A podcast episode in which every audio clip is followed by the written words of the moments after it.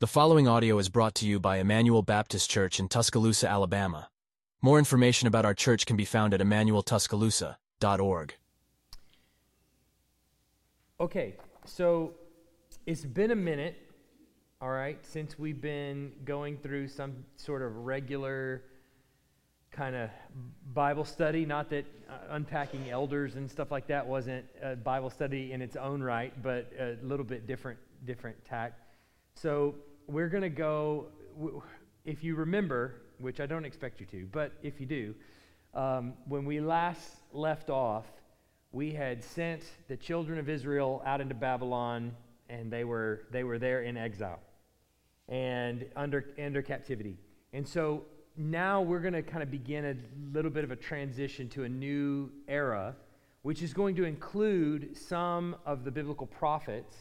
Uh, we're going to finish up Ezekiel tonight and then uh, hopefully, and then in the next few weeks, we're going to be looking at God's people after the temple. The temple's destroyed, obviously, and so what, what is, where does that leave God's people, and what are they going to be doing? So some of that is going to have us look at what life is like coming out of Babylon once they're released from Babylon. There's going to be some historical components to that, stuff that may or may not be in the scriptures, but that we know is true from history and, uh, and then getting them into the land and what that was like in that process and what their relationship with the Lord was like, that is going to lead us into um, a, a, a, little section of this, which is, is going to be outside of the, it's going to be in between the Old Testament and the New Testament, where we don't have, uh, they're not in the uh, 66 books, as it were.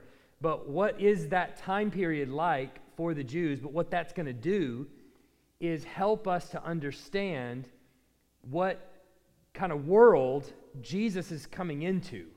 Because we read about in the New Testament the Pharisees and the Sadducees and you know all these different groups that are around and, and you, people you've heard of, but you just kind of take for granted, oh, the Pharisees and Sadducees, those are the bad guys, right? Like, you know, you just kind of, we just sort of pin that on them as the Gospels would have them. But in between the Testaments helps to set up that system of governance there in the promised land that will then get us into the New Testament world that Jesus is coming into, right?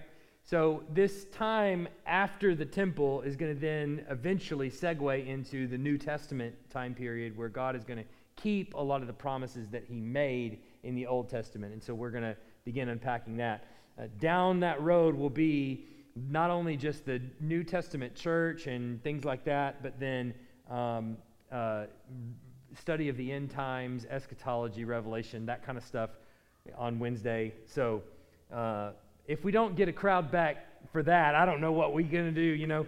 Uh, so um, we're going to touch on a little bit of that tonight, but I want, I want to just remind you of the last lesson that we had before we did the whole elders thing and that kind of thing. And it, I, I taught this lesson and the, the, the next week, I was preparing to teach this lesson tonight. And then I got sick, and we didn't have it. And then we did elders after that, and it was, well, it was too late. I was just going to have to push it down the road. Okay, so here it is. Um, remember, pivotal to the study of the end times, which is, which is a branch of study we call eschatology, um, that study of the end times, is this debate around the timing of the millennium. Now, when we say the word millennium, obviously you think of a thousand, right? But th- there's this time period that's kind of referred to in Scripture as a thousand year reign of Christ. And there is, and it's supposed to be a peaceful reign. It's a, it's a time where basically Christ reigns and it is peaceful. And then what we have done in the church is we've taken that thousand year time of peace and just fought about it since then, right? It's just been one debate after another, one big argument after another. But um, it, it's basically attempting to answer one question. Okay, here's the question. I've got it written down there for you so you can see it there in that first little review point. When do the scriptures say Christ will return in relation to the millennium? Does he return before the millennium? Does he return after the millennium?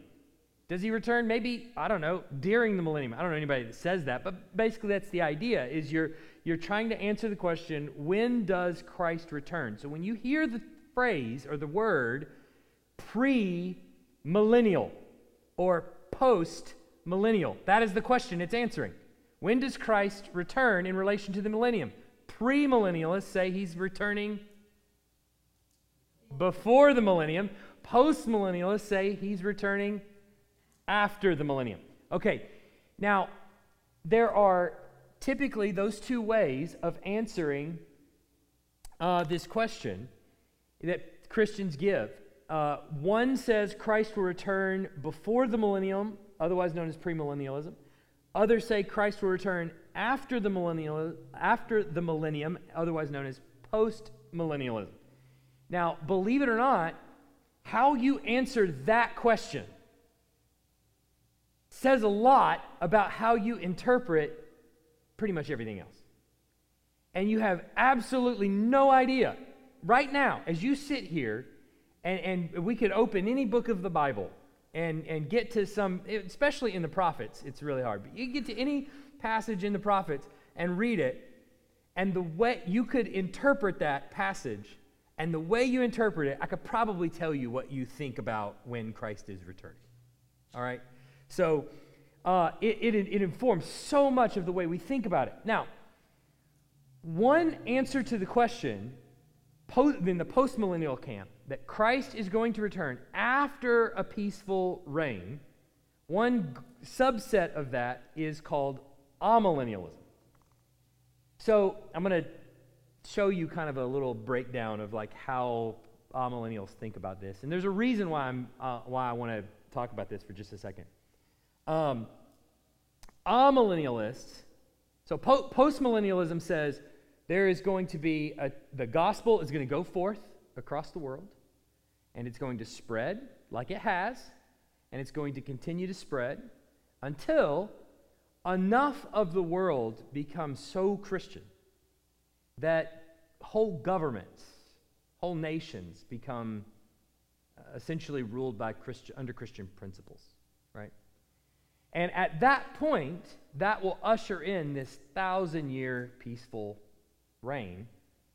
And then, after that's over, Christ will return. That's what a postmillennialist would say. An amillennialist is like that, except that they would say the, the millennial reign of Christ and the current church age that we're in right now are happening at the same time. Okay? So right now, going on right now, is a peaceful reign of Christ where essentially the premise is Satan is restrained from being able to keep the gospel from spreading. So the gospel will continue to spread around the world. It will continue to gain influence, and that is part of the peaceful reign of Christ. And that's what that millennium, millennial time is referring to. Now you'd say, well, why is it a thousand years when it's been 2,000 years already, right? So the, the idea is in, amil- in the amillennial camp is that we, when, when is Christ going to return? Does, did Christ know when he was going to return? Did the apostles know when he was going to return? No. So we don't know. So the thousand years is meant to say it's going to be a, a chunk of time. It's going to be a long time. And God is going to determine that, that time frame. So amillennialists are saying it goes along at the same time. So if we were to look at this kind of spelled out. We did this the last time we were together, but just to show you, this would be how it would be depicted. And, and here's, here's, what that, here's what that impacts when we talk about Christ's return is obviously you have, oh man, my little clicker pooped out on me. See if this works. Oh, look at the dinky little laser beam. Can you see that? It's over on the cross. So here would be Christ's first coming, all right? Then we would have the church age and the millennial kingdom. So Christ is now reigning at the right hand of the Father. The gospel is going forth, it's being shared. We're not, the millennial reign in the amillennial camp is not going to be a, a, time of peace like, um, like, like you might be thinking of, like, uh, everybody's happy and perfect and wonderful, right? Um, it's, it's going to be a time where the gospel flourishes. Okay? Okay, so the church age millennial kingdom. And then essentially what happens is it ramps up to Christ's second coming. So for you, the, the person, if you're, if you, the way that amillennial would understand this impacting you, the church member or the Christian, right, is that you are going to go about your life doing your normal Christian things, and then one day Christ is going to come back, and it's over. There's no, you're not going to sense, you're really probably not, in some sense, going to really feel this much right? It's like a frog being boiled in, in, in, water, right? Not to use too crass of a term, but you, you get the idea. It's a slow, it's a slow boil, and to the point where, well, this is life. This is the only life I've known. Christians are martyred. Da, da, da, you know, it kind of, kind of goes on, and then Christ returns. That's it. And, and, so, what is it like for the unbeliever? Well, they're going about, they're uh, eating and drinking and getting married, and then all of a sudden, like in the days of Noah, there, uh, here it comes judgment on the world. And it's, it's, it's over like that, right? So the amillennial is different in the sense that the postmillennial would say there's this ramp up, then there's a thousand years of peace, then there's Christ's return, then he goes away, and then he comes back again, and, and, it, and then it's over. The premillennial would say um, that there is Christ returns, there's a thousand years of peace, Christ goes away, Christ comes back, and so on and so forth. The amillennial goes, no, we're just going along, and then all of a sudden it's over period. Right? Does that make sense? Tracking with me so far? So that's kind of how.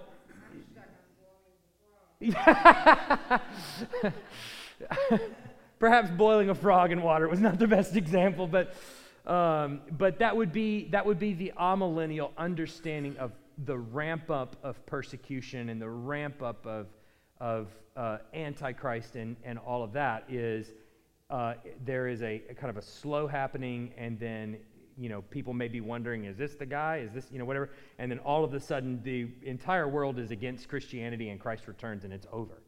Um, so the the reason I uh, that that's important is because as we go into this, there is going to be uh, different ways that people interpret Ezekiel's temple, and there's no way of getting around that. Um, so I, I could, it doesn't really serve you well if I stand up here and just sort of lay out all the opinions on, because we'd be here, one, we'd be here all night. And, and two, it's really difficult to understand this section of Scripture. It really is. Uh, whether you uh, take it one way or take it another, there's always objections you're going to have to answer. So, one reason I want to lay that out is because when we talked last, I told you this is the position that I lean toward. I've held all of them at one point, all right? And I hold it all in times positions in an open hand. I could be convinced otherwise, but I'm most persuaded by this perspective on Scripture. I think it makes the most sense. But uh, again, I recognize there are wide opinions around here and uh, varying degrees of the way people see this thing fleshing out. And so I'm okay with that. I just want to own that up front and say that's going to inform the where, where I go with Ezekiel's temple tonight. And I'm going to hopefully be able to connect those dots. Okay. Everybody got that so far? All right. Um, sorry. I, I, de- I definitely don't want to bore you or overwhelm you or anything like that, but okay. All right. Um, so if we're thinking about where Israel currently is in this whole, um, in, in the time of the deportation, when we get to the book of Ezekiel, essentially, uh, Israel has lost its temple, and they obviously lost it during the Babylonian invasion. Remember, the Babylonian invasion took place over really three successive campaigns. So they came in once, 605, then they came in again, 597, then they came in again finally in 586 and wiped out what remained of Israel, essentially. And uh, so Ezekiel opens in uh, this vision of his temple in 40 to 48. And he opens this, uh, his, this vision with uh, basically by saying that it was 20, in the 25th year of, of Israel's exile. And most likely, uh, we think that, is, that Ezekiel is probably counting 25 years from his exile, which was the second campaign, 597. So that would make this somewhere around 572. He has this vision of, that God gives him of a temple. Okay, so when we look at that, this vision, which we're not going to go through verse by verse or anything like that, um, there's typically there, there's there's a, quite a bit, but I kind of I want to boil them down to just two main lines of interpretation on Ezekiel's temple. Again, there are more than this, but these are probably the two simplest. One is that what Ezekiel is describing is a literal physical temple that will be built sometime in the future, right? This is probably the one most people in this room are in by default. Um, that Ezekiel is describing a temple that is going to be built in the future, and, uh, and he's describing its, its measurements, how it's going to be laid out, and you know all kinds of different things, right? Uh, so that's one branch of, of thinking. If you are in the premillennial camp, or you have grown up in the premillennial camp, or maybe you still are, that's fine. Uh, that is probably going to be where you're going to go. And it is, is that. If you grew up in the dispensational camp, that is definitely going to be where you're going to go. Um, so the other, the second one is that God's, uh, this is a picture, Ezekiel's getting a vision of God's heavenly temple that would one day descend and be established on earth in a non structural form in the end, meaning that there's, we're not expecting a real physical building that's going to be built. But Ezekiel gets a vision of God's heavenly temple, and the expectation is that that is going to descend, but it's not going to take the form of a building. All right? That I'm, that gets a little bit out here, I understand. So just, you know, we're going to have to stretch our minds just a little bit, all right, to think about this. So, in general, when people interpret 40 to 48, again, there's many interpretations of it, but the two probably most prominent ones are run down those two lines. And they're going to see it as this is a, this is a God temple that is coming down, or this is a, a real physical building that we should expect to be built one day. All right. Now, I, I mean, I'm going to own, I'm coming from largely an amillennial camp. Uh, I tend to see this as, a, as God's heavenly temple that would one day descend.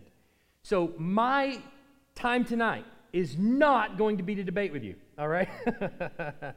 it's not. we could debate all day if we want to, but we're not going to do that, all right? Uh, I'll be happy to answer questions about the view that I hold, but we're not going to debate about it.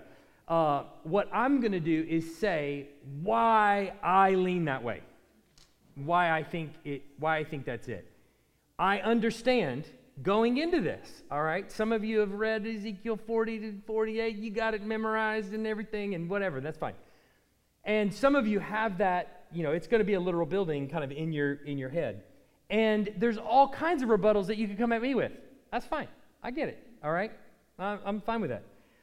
But this is why I lean against it being not a real physical uh, temple. First, is uh, the description right at the beginning kind of at least starts to clue me in uh, to what Ezekiel might be doing here.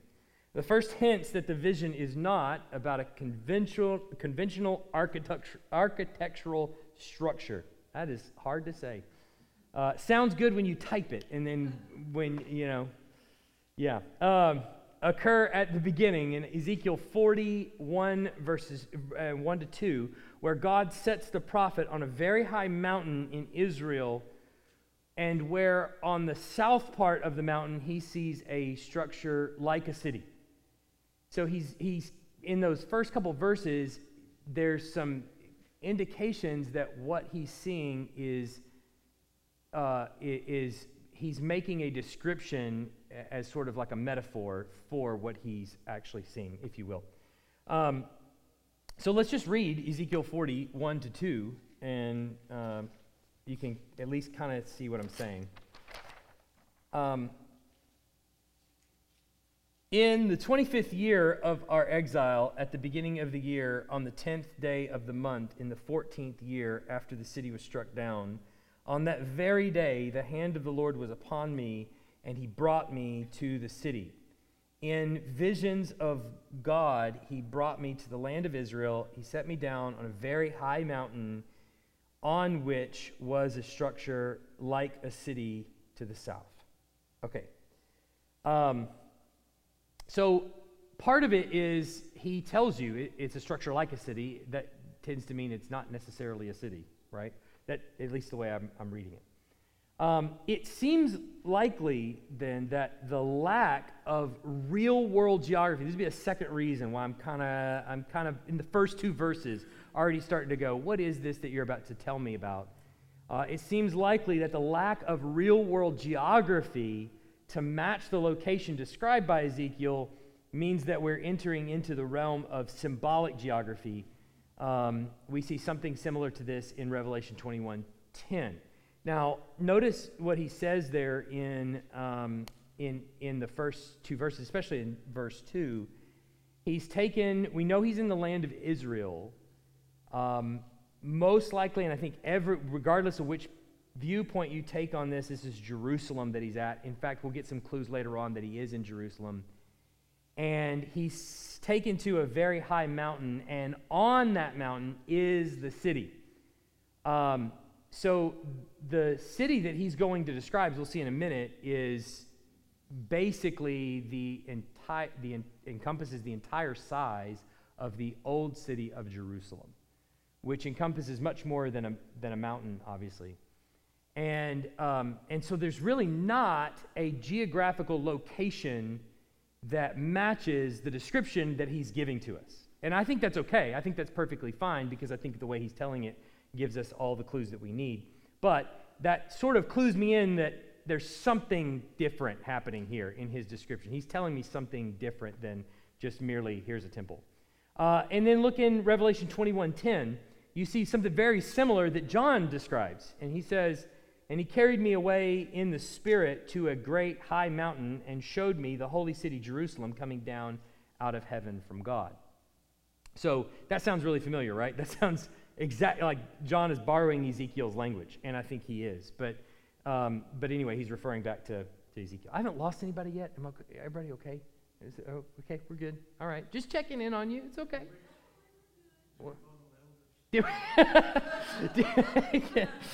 Let me move the question. All right. Uh, again, I'm not trying to overwhelm anybody or anything like that. Okay.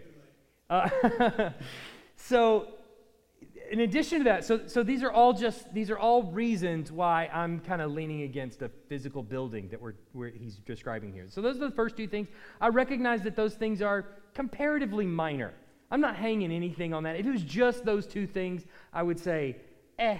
I mean, that, what is that? that? That could be easily explained. Okay, fine. All right.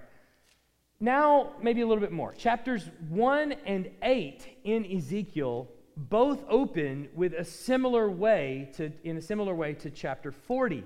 And there's really three big things that take place and a couple other things that are, that are significant. One is that it, it has the same kind of formula that Ezekiel opens up with. So um, he gives a specific date on which the vision occurred. Um, he says that the hand of Yahweh came upon him. And then the third is that he sees visions. And so I want to just show you this, and you'll see the similar kind of formula that we saw at the beginning of, of, of chapter 40. He says, In the 30th year, in the fourth month, on the fifth day of the month, there's the specific day, as I was among the exiles in the Chebar Canal, the heavens were opened, and I saw visions of God. On the fifth day of the month, it was the fifth year of exile of King Jehoiakim. The word of the Lord came to Ezekiel the priest, the son of Buzi in the land of the Chaldeans by the Chebar Canal, and the hand of the Lord was upon him there. All right, and then in 8, 1 to 3, it says, In the sixth year, the sixth month, the fifth day of the month, as I sat in my house with the elders of Judah sitting before me, the hand of the Lord God fell upon me there. Then I looked, and behold, a form that had the appearance of a man Below what appeared to be his waist was fire, and above his waist was something like the appearance of brightness, like gleaming metal. He put, on, he put out the form of a hand and took me by the lock of the head. And the Spirit lifted me up between the earth and the heaven and brought me in visions of God to Jerusalem, the entrance of the gateway of the inner court that faces north, where was the seat of the image of jealousy which provokes to jealousy. Okay. So, um, th- in, in, other words, there's, these, there's this kind of similar pattern that Ezekiel opens up these three sections with. And I think that's significant because it's likely, and I think it's true, that he's doing the same thing in each one of them. He's then gets a vision of something that takes place in heaven or, or a heavenly picture. Um, and so, in both the earlier visions, the one in chapter 1 and in chapter 8, the prophet is able to glimpse a part of a heavenly temple. And obviously, in chapter 1, it, it's, it's really clear because if you go on to read in chapter 1, he says the heavens were opened up and he saw. Like, so it's very clear that he sees um, four cherubim guarding this, you know, God's heavenly throne. And so he gets a glimpse of God's heavenly throne in, in the heavens. Um, now, the second one in chapter 8 is a little bit more difficult to discern, and the only reason being because in chapter 8 he gets this vision, and for the time being he's talking about the, you know, the earthly temple, but then he starts to get a glimpse of how this relates to God's glory in the heavenlies. And so he starts to see what the sky and it's opened up above the, the cherubim. And so we'll see that in just a second. But the, the climax of the vision of chapter 8 in Ezekiel is in Ezekiel 11, 22 to 23, where the presence of God's heavenly sanctuary, formerly having extended down to the earthly holy of holies, finally departs back to heaven. So remember, in this little part of Ezekiel, and it's been eons since we went through Ezekiel, so I don't necessarily expect you to remember. But in this little section in Ezekiel, what Ezekiel is dealing with and what God is basically telling him is that as the children of Israel were deported to Babylon, the God's glory left the temple in Jerusalem. So this is a massive deal. And if you'll remember, when we went way back, when we went through First Kings, Solomon builds the temple, and what fills the temple? The glory of God. So that people can't even enter in because the glory of God is there. Go rewind the clocks all the way back to the tabernacle being built at the end of Exodus. That's how the book of Exodus ends. They build the tabernacle, God's glory fills the tabernacle, and mankind can't enter in because you can't, as we saw on Sunday, you can't just walk in willy nilly to the glory of God, right? So that's the reason for the book of Leviticus, is because you have to have a way of making atonement for your sin before you can ever, one man, once a year, could ever enter into the presence of, of God. And so the, the concept that we have to understand that's really important is what is a tabernacle or temple? What is that supposed to be? You know, I'm, I'm asking. What, what is it? What? Okay, it's a dwelling place for. Okay? Now, we would also say, though, God is omnipresent. He cannot be contained by walls, right? Right? And, and Paul would even tell us he does not live in a, something made by hands, you know? So, so it's a dwelling place, but what does that mean? What does that mean for me? Yeah, it, it is a place to go to be in the presence of God. Now, that, that temple is meant to be a reflection of God's heavenly throne room, as it were, or you might say his heavenly temple. All right, we'll use the word throne room, but when I say God's heavenly temple, we're not used to that, that phrase, right? But that's essentially what we mean the place where God dwells. And what the temple is for all of the Jews, essentially, is, and what the Bible would affirm, as we saw on Sunday, if the world is God's footstool, then the temple is where his feet rests on the top of the Ark of the Covenant. And that Holy of Holies, that temple inside, that, that sanctuary there inside the temple, is meant to emulate a heavenly throne room, a heavenly temple, as it were, a place where God dwells, as James points out. It's a dwelling place of God. The reason the earthly temple becomes a dwelling place of God is not because he's contained there, it's because it mirrors the heavenly throne room, and therefore he, he dwells there as well. We making sense so far? So essentially, what you've got, if we're going to put this in sci fi terms, all right, or something that's a little bit relatable to us, it might be something like a portal. Into the heavenlies would be this sort of temple. Does that make sense? Okay? All right.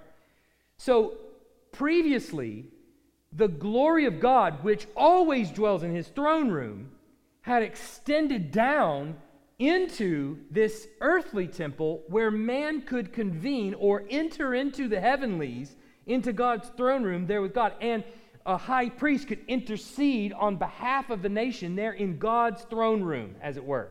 You tracking so far? Okay.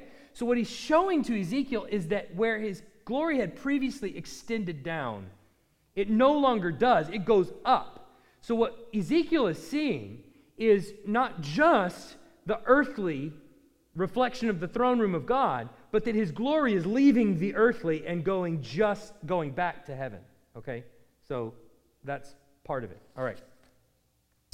Um, oh, go back. Hold on one second. I got a couple scriptures to read.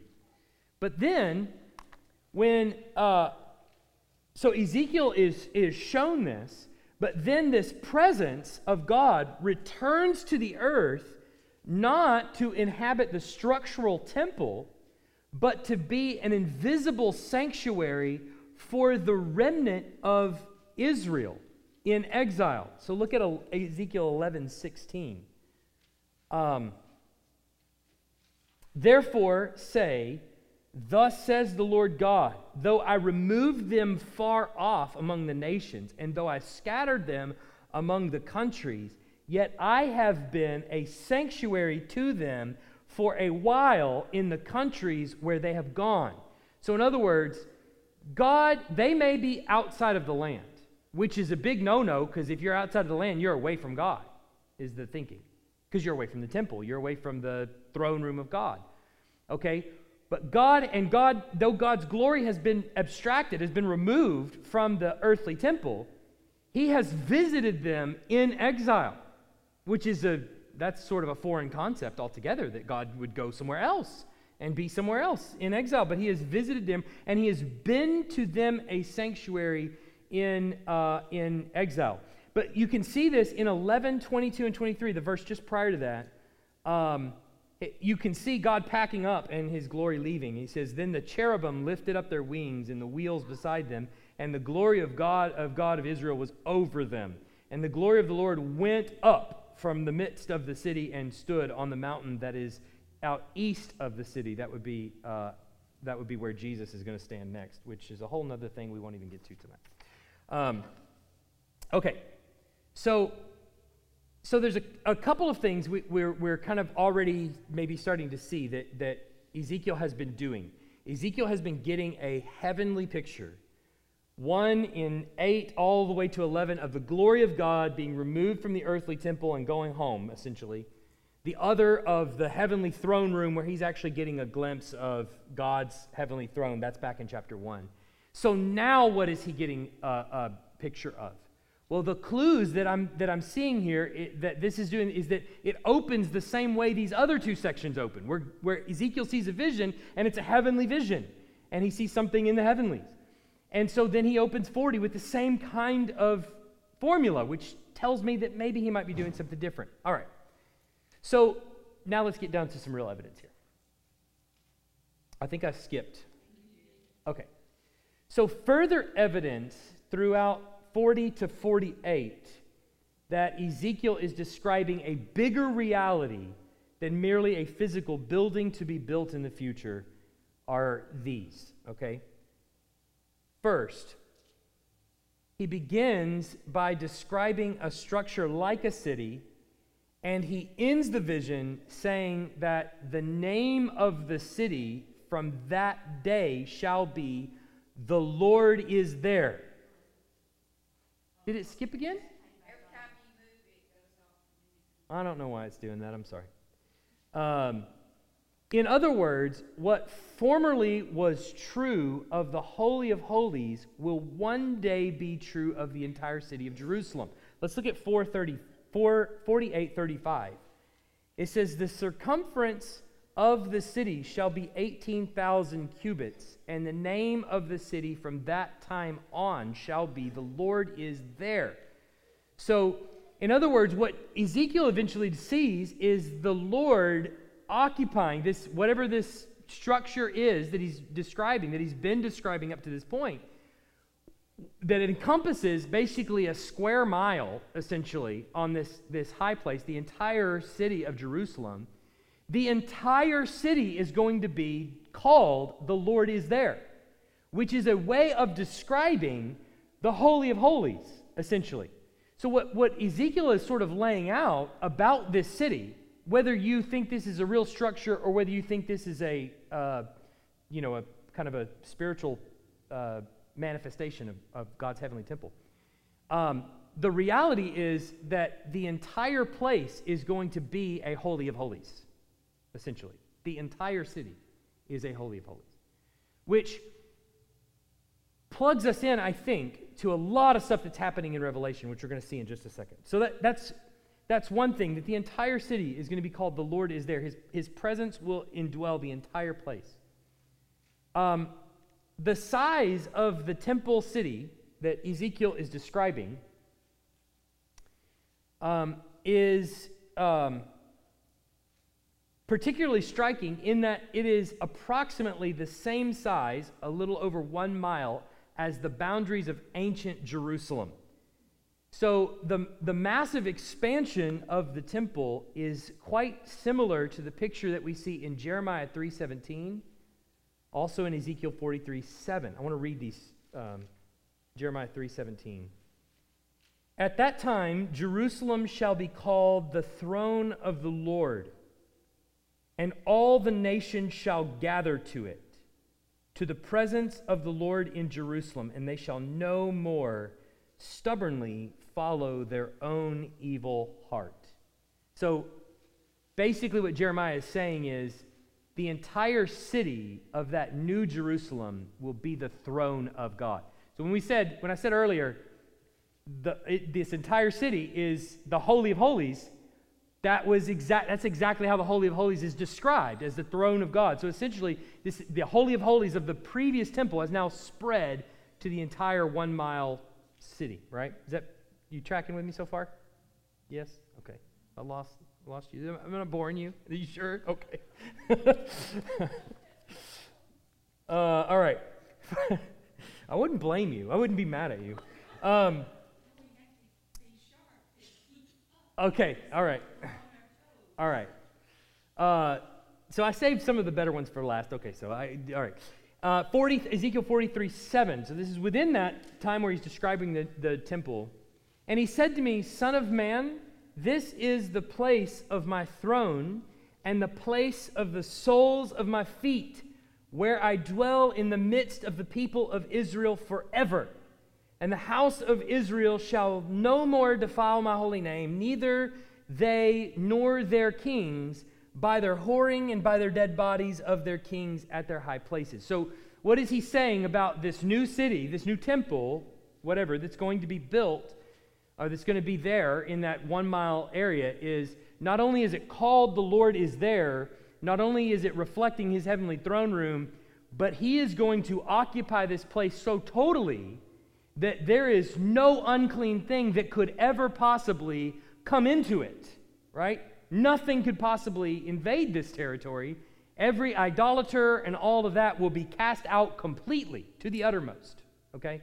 Tracking so far? It seems to be what he's saying. Okay. Um, all right, next.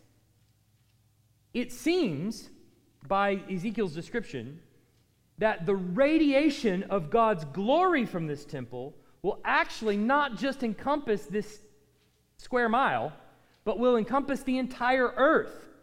So 40, Ezekiel 43 2.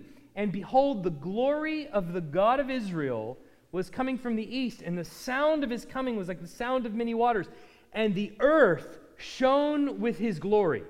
So you have a picture of this temple city coming down and taking up residence there in Jerusalem or whatever. And the glory of God is not just, it's not, it's not just that that city is his throne room. It's not just that that city contains his presence. His glory is now radiating around the earth. So this is a weapons grade nuclear bomb that's so massive that we all are affected by it. All right? The fallout is That is a good question. So Becky says, for the first time, we'll be able to look upon that glory. Let me answer that a little bit later. How you like that? Uh, uh, one very complicated thing at a time. Um, okay. Um, okay. The water that issues from the temple will turn salt water to fresh and provide life to every creature that touches it. Again, this is just another reason why I think what he's describing here is something grander than merely a structure that's being built, okay?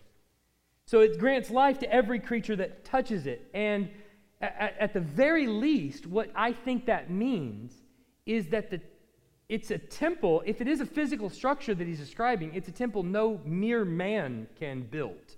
All right, look at what he, the way he describes it. This is just part of this passage in 47, 6 to 12. And he said to me, Son of man, have you seen this? Check this out. Then he led me back to the bank of the river. As I went back, I saw on the bank of the river very many trees on the one side and on the other. And he said to me, This water flows toward the eastern region and goes into the Arabah and enters the sea. When the water flows into the sea, the water will become fresh. And wherever the river goes, every living creature that swarms will live, and there will be very many fish. For this water goes there, that the waters of the sea may become fresh. So everything where will live where the river goes. Fishermen will stand beside the sea, from Engedi to Eneglaim. Uh, Eneglaim. It will be a place for the spreading of nets. Its fish will be of very many kinds, like fish of the great sea. But its swamps and marshes will not become fresh. They are to be left for salt. And on the banks, on both sides of the river, there will grow all kinds of trees for food. Their leaves will not wither, nor their fruit fail, but they will bear fresh fruit every month, because the water for them flows from the sanctuary.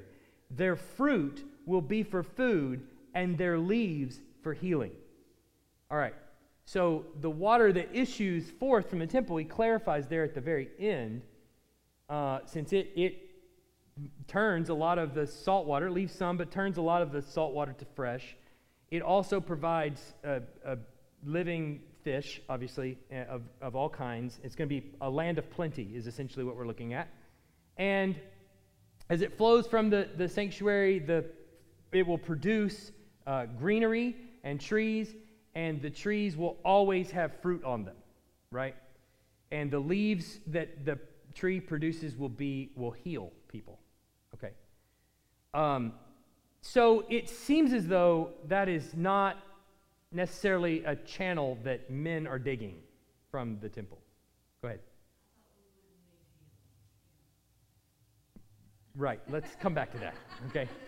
Uh, one, one, one complicated thing at a time. All right. But you, you understand what it's discussing, what it's, what it's saying. So all, I'm, all my point is, is that I think Ezekiel is doing something here more than describing a physical building. I think he's describing something else entirely. Um, okay, so and, and, that's part of the reason is that that seems like something no, no man, certainly no man can construct. And, and I'm open to the idea that it would be a physical building that God would build, um, but there's some other things that kind of lean against that, I think. Um, second, or next, the city is perfectly square. No one's saying you can't build perfectly square cities. Just think it's part of an odd thing here. Uh, 48, 48, 16. And these, these shall be its measurements. The north side, 4,500 cubits. The south side, 4,500 cubits. 45 and 45. Um, they seem to be very round numbers, obviously, uh, for a, a reason. Um, but the city is a perfectly square dimension. That's going to come back in just a second. I want to get to that in a little bit. Um, this is probably the biggest clincher for me, to be honest with you. All right, this next one. Okay. Um, again, I don't, I, I don't care if you go one way or the other. Just, but I'm just saying this is probably the clincher for me. Um, the sacrifices in this temple are for the purposes of making atonement.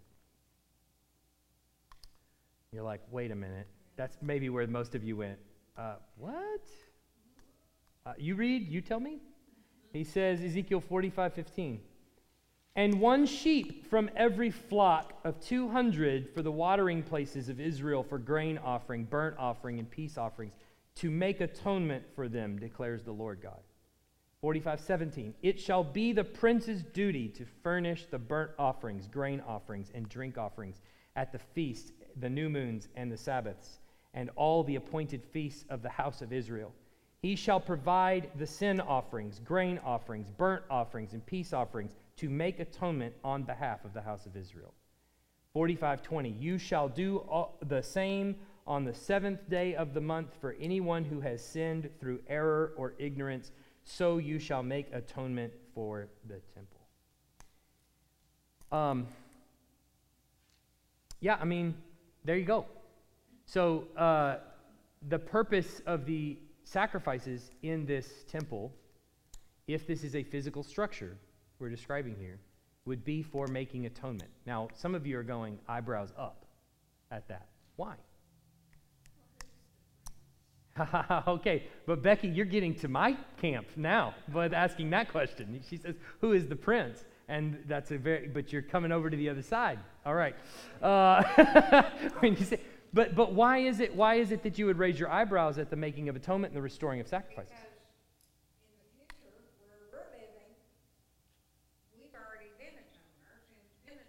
Yes. And there are sacrifices are no longer needed. Yes. The book of Hebrews would be crying if we're returning back to sacrifices, right? Okay. Um, I, I, obviously included there Jesus' statement to the woman at the well hey, there's a day coming when God's worshipers will worship him in spirit and in truth, um, which I think is, is one of many we could go to. Basically, the entire book of Hebrews could be cited there as also a reason. Okay, here's another. So if, so if, if that one is like for me, goes, uh, I don't think that's what Ezekiel is describing is a, is a physical building that I'm expecting to be built, um, then what is he describing? Well, I think it's helpful that the similarity. Oh, wait, back up. Uh, pause on that for just a second. In, re- in regards to the uh, temple being used for sacrifice, anybody familiar with the Scofield Reference Bible? Okay. The Scofield Reference Bible was a Bible with study notes at the bottom done by C.I. Scofield. And those Scofield notes were basically a description of, or a, a, trying to help you understand what was in the text. That, those study notes were all from a dispensational worldview. They, they looked at the Bible through a dispensational lens. So when they come to the passage of Ezekiel 40 to 48, it, they're seeing it as a real physical structure. Scofield is. All right? So this is actually stated in the original, I think this is the first edition. It may still be in there, but uh, one edition of the Scofield Bible in regards to this particular text of the, the making of atonement for the sacrifice. This is what it says. The reference to sacrifices in Ezekiel's temple prophecy is not to be taken literally in view of the putting away of, su- of such offerings, according to Hebrews, the book of Hebrews but is rather to be regarded as a presentation of the worship of redeemed Israel in her own land and in the millennial temple, using the terms with which Jews were familiar in Ezekiel's day. Okay. So essentially, what that means is we take the interpretation of Ezekiel 40 to 48 as literally as possible, that this is an actual physical structure, until we can't up to a point where we can't. And then we have to say, oh, that's obviously, right? But this is a problem because you can't, but maybe I can. Maybe I can explain it, right? The line is different for everybody. This is the problem we get into with Revelation, too. This is the trouble we get into in Revelation. Where do you draw the line? Okay, some people will say you, you ter- interpret everything that happens in Revelation as, as literally as it's stated right there. But obviously, when you get to dragons coming up out of the water, we don't interpret that literally. But some people do. Some people literally believe that there's a dragon coming up out of the water, and I don't think that's what John is describing at all. I don't even think that's what he means for your mind to go to, okay? But the point is, the line of literal is different for everyone. And so Scofield is basically saying here, well, we can't do that one literally, obviously, because the book of Hebrews. And I'm saying, I don't think John is, I don't think Ezekiel is describing a physical building here. I think he's getting a picture of God's heavenly throne room, his heavenly temple, and he's about to show you what's going to happen to that. Here's the reason why I think that is because the similarities between the temple city described in Ezekiel 40 to 48 and the one described in Revelation 21 are striking. What happens in Revelation 21 and 22? You remember? At the end of the book of Revelation, Satan, the beast, the false prophet have been vanquished, they've been thrown into the lake of fire. God has now descended on earth, new heavens, new earth. The bride has been transformed. We are now dwelling with God forever.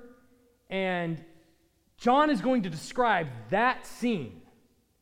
And I want you to hear the parallels between the way John describes that scene and the way Ezekiel describes the temple. Um, Revelation 21 3. I just want to go through these. We got a little bit of time. Just let's go through these. Revelation 21 3. I heard a loud voice from the throne saying, Behold, the dwelling place of God is with man. He will dwell with them, they will be his people, and God himself will be as their God. Uh, Ezekiel 43 7. Where did I lost that one? Where did that one go? 43 7 was the previous one. Where is it? You got it? Ezekiel 43 7. He said to me, Son of man, this is the place of my throne and the place of the soles of my feet, and I will dwell in the midst of the people of Israel forever.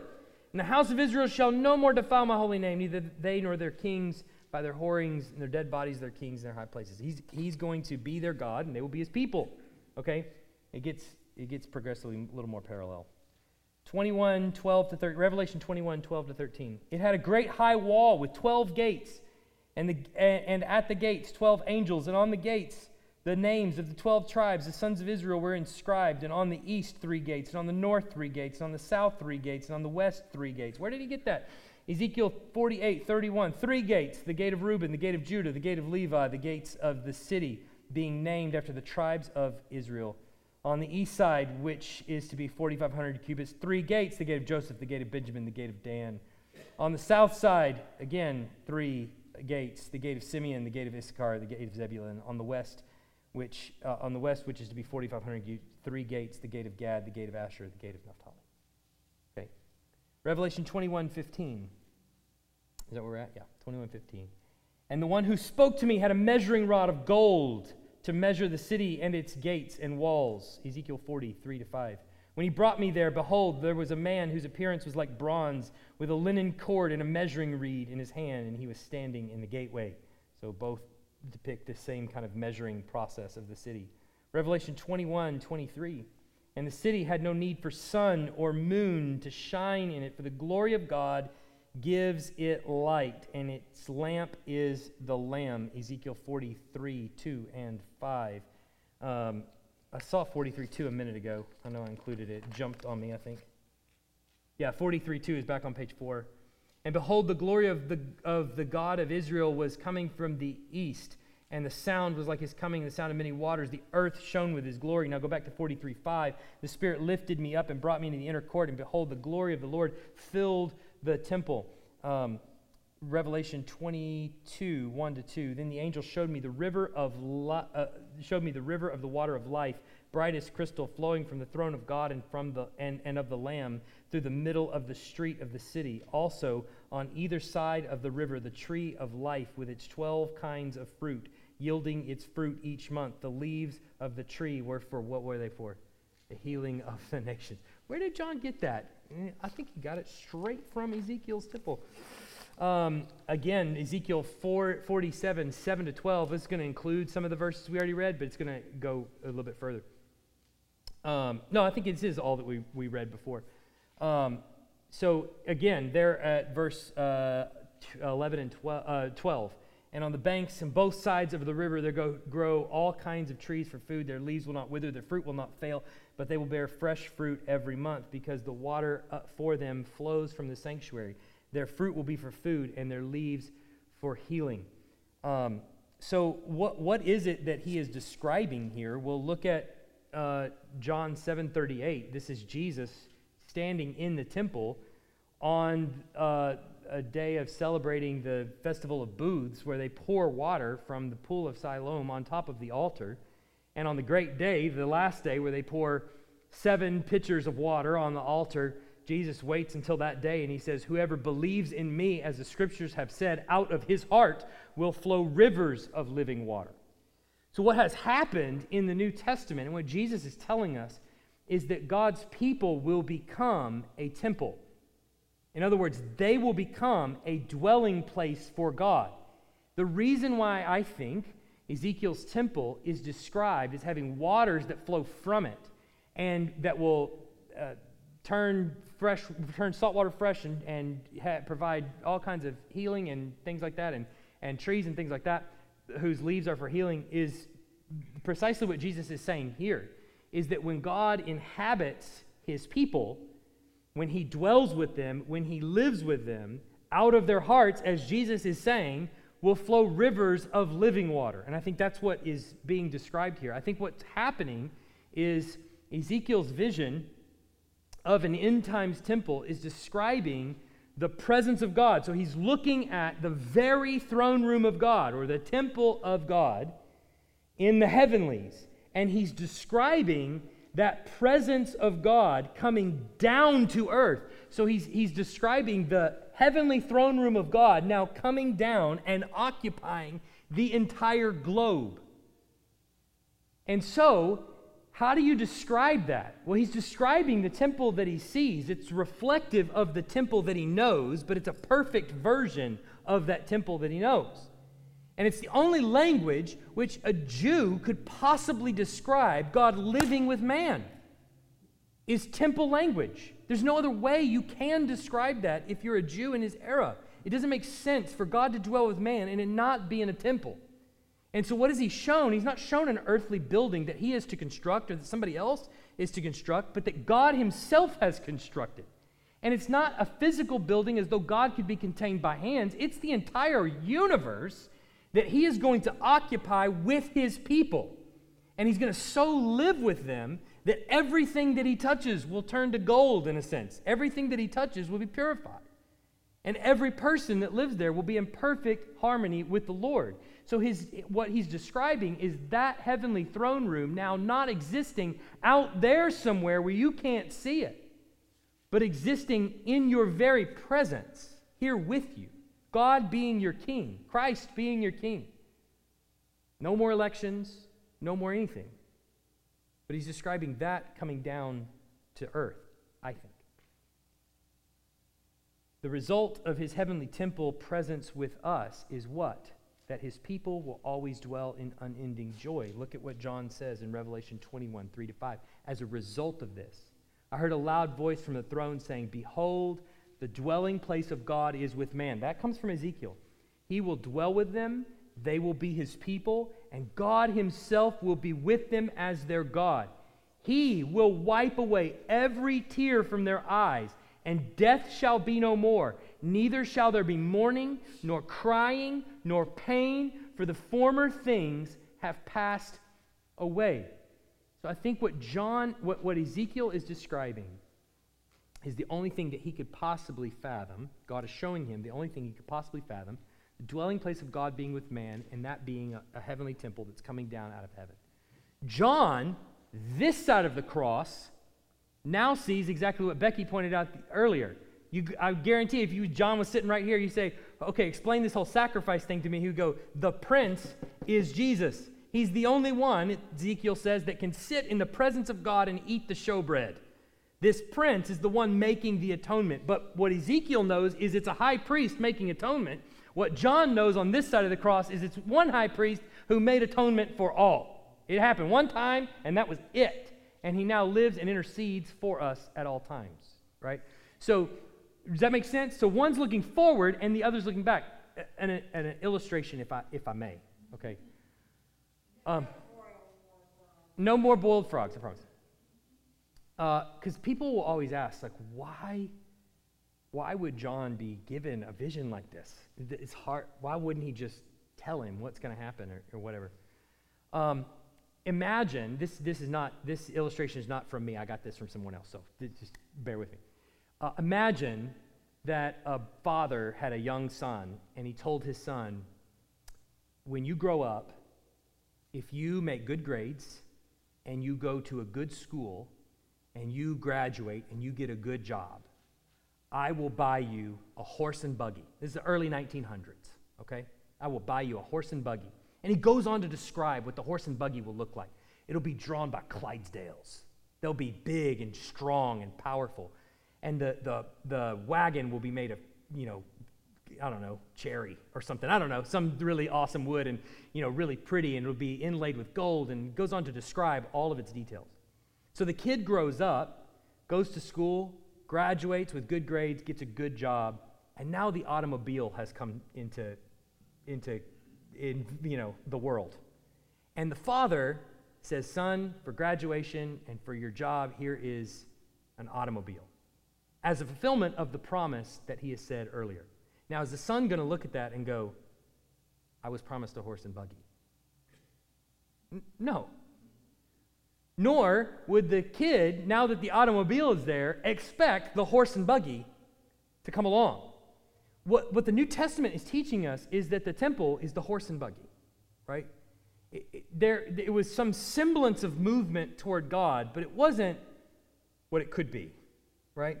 It, it wasn't great. And, and even the author of Hebrews tells you that. The blood of bulls and goats could never atone for all your sin. Now that Christ has come, there is no going back. And, and what is being established in the New Testament, God dwelling with his people forever. This is not stopping short of the fulfillment of Ezekiel. This is Ezekiel looking at a horse and buggy because the same for the five year old kid that his dad tells him, I'm going to get you a horse and buggy. If the dad somehow knew that automobiles were just around the bend, maybe this is Henry Ford's kid, all right, and he knows automobiles are coming, there's no way he could describe an automobile to a five year old who's only ever seen horse and buggy. Absolutely no way he could do that. In fact, the kid might even see it as a shortcoming. You mean it's got no horses? You're trying to cheap out on me, Dad? You're not going to get any horses to pull this thing? How's it going to go? Well, it's got this gasoline thing and it's got this all, you know, and you push the pedal and it's, it's going to be awesome. No way. So he's thinking, well, that would be short. But in reality, we know it's massively more than what was even promised. So it, it, I, I think that's how we should be looking at Old Testament prophecy is through the lens of the cross. And it, it doesn't make it, it doesn't nullify the promises that were made, it intensifies the promises that were made. Does that, does that make some sense, hopefully? All right. Now, happy with questions. Right? It is 731. Okay? So, this will be an ongoing series. We'll be talking about this for a while. Write down your questions, think about them, read them. We'll get to them over the time. Okay? All right, let's pray. Heavenly Father, I'm grateful for a time to be in your word. Um, grateful for help. And um, more than anything, we want to approach your word rightly and honor you as God and what your intention is in the words that you've put on the page. More than anything else. Um, I don't want my opinion to be right. I don't want somebody else's opinion to be right. I just want to be interpreting your word as you intended it to be interpreted.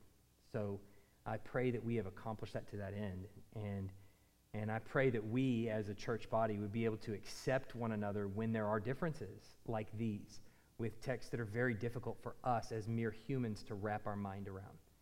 So I pray that you would give us the grace to go forward, accepting one another in our differences, whether we come from premillennial backgrounds or postmillennial backgrounds or amillennial backgrounds, understanding that we are members of the body of Christ who, more than anything, want to see uh, Jesus return and restore, uh, put on earth his kingdom.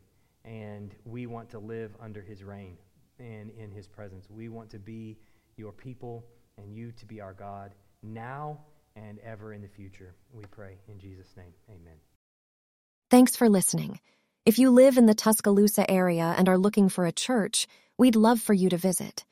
Our service times are Sunday mornings at 10:30 and Wednesday nights at 6:15.